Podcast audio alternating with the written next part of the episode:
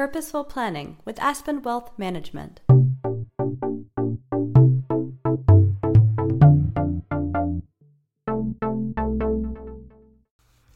Hi, this is Helen. There is a simple and unsettling reality in the United States. Most Americans are not financially prepared for retirement. Some are completely unprepared. Almost half of American workers have less than $25,000 in personal savings and investments, and about one quarter has less than $1,000. It is relatively unsurprising to learn people who are most confident about retiring have spoken with a financial planner about retirement planning. While working with a financial advisor may improve retirement outcomes, savings is critical for anyone who wants to retire from working full time. No matter when individuals begin to save or how much they're setting aside, even sound retirement plans can be disrupted by rising healthcare costs and catastrophic illness.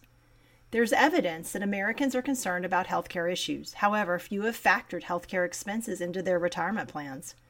So, how much is healthcare likely to cost during retirement? According to Fidelity's annual retiree health care estimate, a 65 year old couple retiring in 2019 can expect to spend $285,000 in health care and medical expenses throughout retirement. The news may shock people who believe they'll need less than $500,000 to recar- retire comfortably. If thinking about retirement makes you a bit queasy, it's likely you haven't prepared as well as you should. Here are a few steps that can boost retirement confidence. Create a retirement budget. A retirement budget is no different than a current household budget.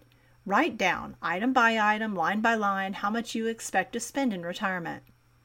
Obviously, these estimates will become more accurate as retirement nears. You need to save for retirement. For many people, a successful retirement strategy means saving at least 15% of their income. For those that have the good fortune to participate in an employer's retirement plan, you may benefit from employer matching contributions.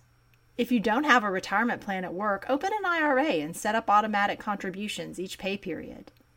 Prepare for long term care.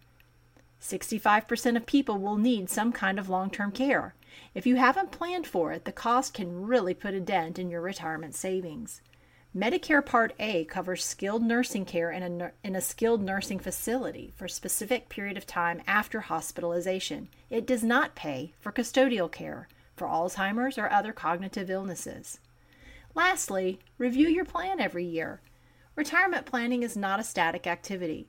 Retirement goals may change significantly over a lifetime. As a result, it's important to review retirement plans often and make any changes needed. Will you be able to retire comfortably? It's a complicated question. The answer can be equally complicated.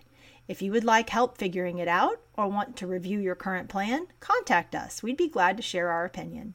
You can read more about retirement planning in our blog at aspenwealthmgmt.com and click on blog. Have you learned something from this briefing? Please leave us a star review on Apple Podcasts to help others find the show.